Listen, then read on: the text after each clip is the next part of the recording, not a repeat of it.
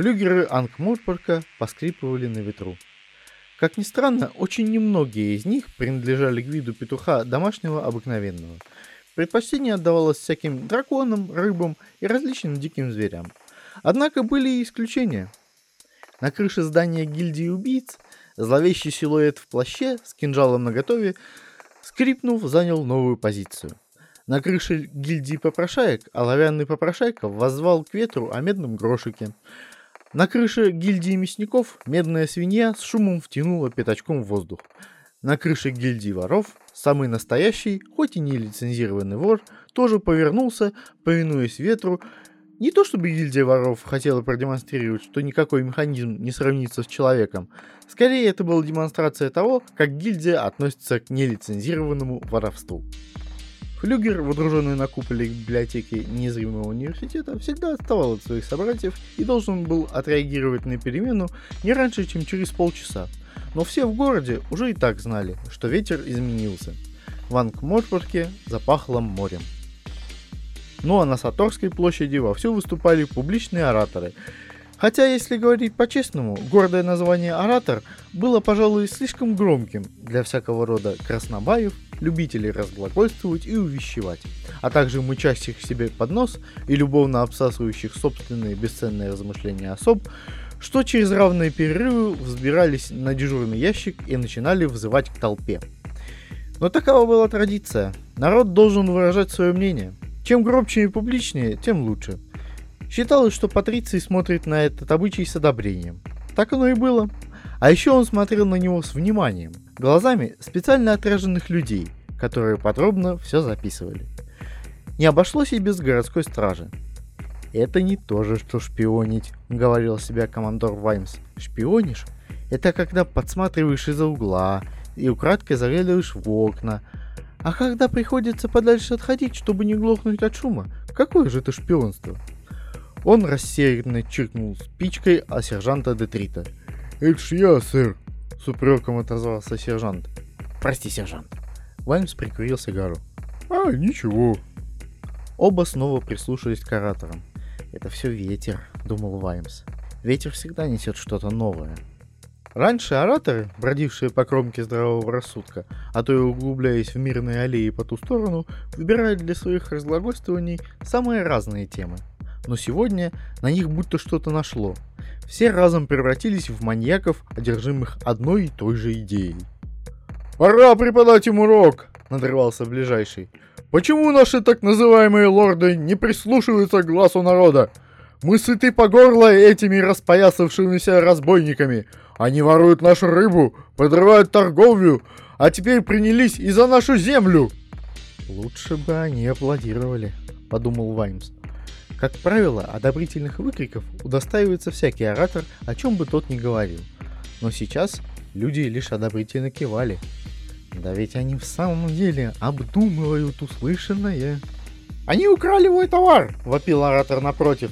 «Это целая империя пиратов! Демоны их побери! Меня взяли на абордаж! В ангморпоргских-то водах!»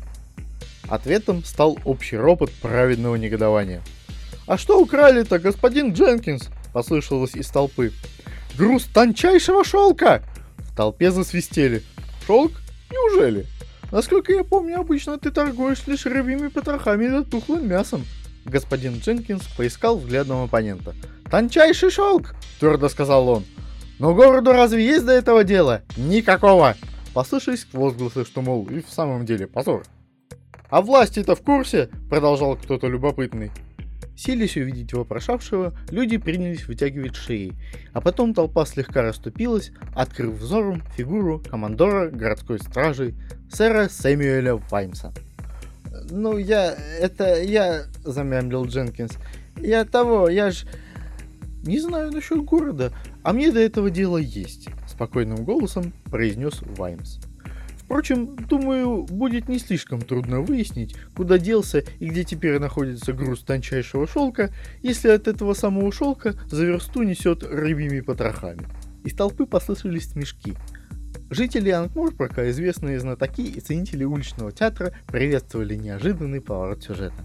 Пригвоздив Дженкинса взглядом, Ваймс, обращаясь к сержанту, процедил. «Детрит, пойдешь с господином Дженкинсом?» Его корабль, кажется, называется «Милка». Он покажет все накладные, декларации, квитанции и прочее, и мы спокойно, не торопясь, во всем разберемся. Гигантская рука Детрита с лязганием ударила в шлем. «Так точно, сэр!» э, но, но это не получится, засуетился Дженкинс. Они, в общем, э, бумаги тоже украли. Экие негодяи. Это чтобы, если расцветка не подойдет, сдать обратно в лавку? Э, да и потом судно в плавании. Да, пришлось срочно отправить. Н- надо же как-то возмещать по потери. В плавании? Без капитана? Ваймс склонил голову на бок. Значит, за главного там сейчас скоплет. Твой старший помощник. Ну да, он самый. Проклятие. Ваймс театрально щелкнул пальцами. Как раз вчера вечером мы арестовали одного типа с абсолютно таким же именем. Что ж, раз он это не он, то к обвинению в злостном перепое добавится еще и попытка оговорить честного парня Скоплета. Хотя опять начнется писанина, завязнешь мне по уши. Господин Дженкинс попытался было отвести глаза, но стальной взгляд Ваймса держал крепко. Губы Дженкинса слегка подрагивали, словно он подыскивал остроумный и язвительный ответ. Однако ему все-таки хватило ума придержать язык. Широкая улыбка командора стражи весьма походила на некую ухмылку, которую беспечный ныряльщик может встретить в открытом море. На спине у этой ухмылки, как правило, красуется острый плавник. Тогда господин Дженкинс принял мудрое решение и дал задний ход. «Я... Э, я, пожалуй, пойду, разберусь там. Мне пора». С этими словами он принялся проталкиваться сквозь толпу, которая сначала чуть подождала, не произойдет ли что-нибудь интересненькое, но, так ничего и не дождавшись, начала разбредаться в поисках новых развлечений. «Так мне что, не проверить его иную лодку?» — спросил Детрит. Нет, сержант, там действительно нет ни шелка, ни бумаг на него. Ничего, кроме стойкого запаха рыбьих потрохов. Ну и ну, эти клачцы. Тащит, стало быть, все, что не прибито гвоздями? Ваймс покачал головой и зашагал прочь. В клатче ведь нет троллей? Спросил он. Никак нет, сэр. Слишком жарко. Тролли мозги на жаре не работают. Окажись я в плаще, при ходьбе Детрит постукивал костяшками пальцев о мостовую. «Я б совсем дураком стал!» «Детрит?» «Да, сэр!» «Держись от плача подальше!» «Так точно, сэр!» Следующий оратор собрал гораздо более многочисленную толпу. За спиной у него красовался большой плакат «Грязные чужаки! Лапы прочь от Лешпа!» «Лешп!» — недоуменно покачал головой Детрит. «Ну и имечко! Там что, одни беззубые живут?» Это страна, которая на прошлой неделе всплыла из морских глубин, устало пояснил Ваймс. Публика зачарованно внимала оратору, провозглашавшему, что священный долг Анкморпорка состоит в том, чтобы защитить свою плоть и кровь на новой земле. «Ух ты! А земля и вправду вся была в кровище!» — поинтересовался он. «Это метафора, но может быть все впереди», в воздухе витает что-то еще, подумал Ваймс. Запах моря, да, и нечто неуловимое. Он чувствовал, что грядут перемены. Вокруг только и говорили о клатче. Почти сто лет Анкморпорг пребывал в состоянии мира, ну или, по крайней мере, не войны с клатчем. Как-никак, они ведь были соседями, а соседам лучше не ссориться. Сосед. Ха! Что именно стоит за этим словом? Любой стражник может много рассказать о поведении соседей. И законники тоже, в особенности те, что побогаче. Для них, к примеру, слово «сосед» обозначает человека, готового полжизни судиться из-за двухдюймовой полоски земли. Люди годами живут бок о бок, по дороге на работу приветствуют друг друга дружеским кивком, а потом случается какая-нибудь ерунда, и вот уже у кого-то из спины торчат садовые вилы. Так и тут.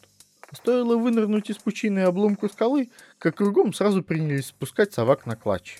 «Ах, ах, ах!» — скорбно изрек Детрит. «Совершенно с тобой согласен. Только, пожалуйста, осторожнее. Ты мне все сапоги заплевал», — попросил Ваймс. «Это типа...» — Детрит взмахнул гигантской лапой. «Ну, такая штука, которая вот сюда приходит!» И он гулко, гулко похлопал себя по мощному заду. «Ах, ну, типа, сначала ты видишь маленькие камушки, они катятся и катятся, и вдруг понимаешь, что вот-вот тебе на башку сойдет огромный оползень, но бежать уже поздно. В общем, это твоя понималка и есть. О грагах. Некоторое время Ваймс размышлял, безмолвно шевеля губами, точь в точь как Детрит.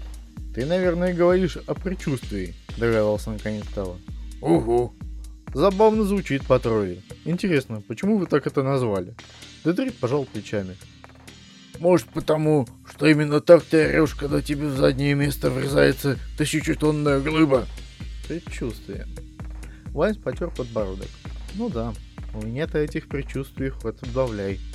Оползни и лавины, подумал он. Все тихо, мирно, красиво, кругом падают снежинки, легкие, как перышко, и вдруг вся гора начинает ползти на тебя. Детрит лукаво покосился на Ваймса. «Я слышал, некоторые говорят, мол, ты тупой, как детрит», — проговорил он. «Но я-то завсегда сумею определить, откуда ветер дует». «И откуда же он сейчас дует?» Тролль многозначительно постучал по шлему. «Все элементарно», — сказал он. «Видите, сэр, наверху всякие петушки, дракончики, другие зверюшки, и еще этот бедолага. Ну, что на крыше у гильдии воров. Надо ж только на них глянуть, они же все и укажут. Ума не приложу, откуда они это знают? Ваймс слегка расслабился. Для тролля Дитрит был не таким уже глупым. По уровню интеллекта он находился где-то посередине между каракатицей и канатоходцем. Зато на него всегда можно было положиться в одном. Детрит никогда не усомнится в целесообразности твоего приказа. Детрит подмигнул. А еще мне это напоминает те времена, когда берешь дубину побольше и идешь вместе со всеми слушать рассказ о том, как дедушка еще тролленком бил проклятых гномов. Жизнерадостно сообщил Детрит. Что-то такое носится в воздухе, а, сэр? «М-да, пожалуй», — протянул Ваймс.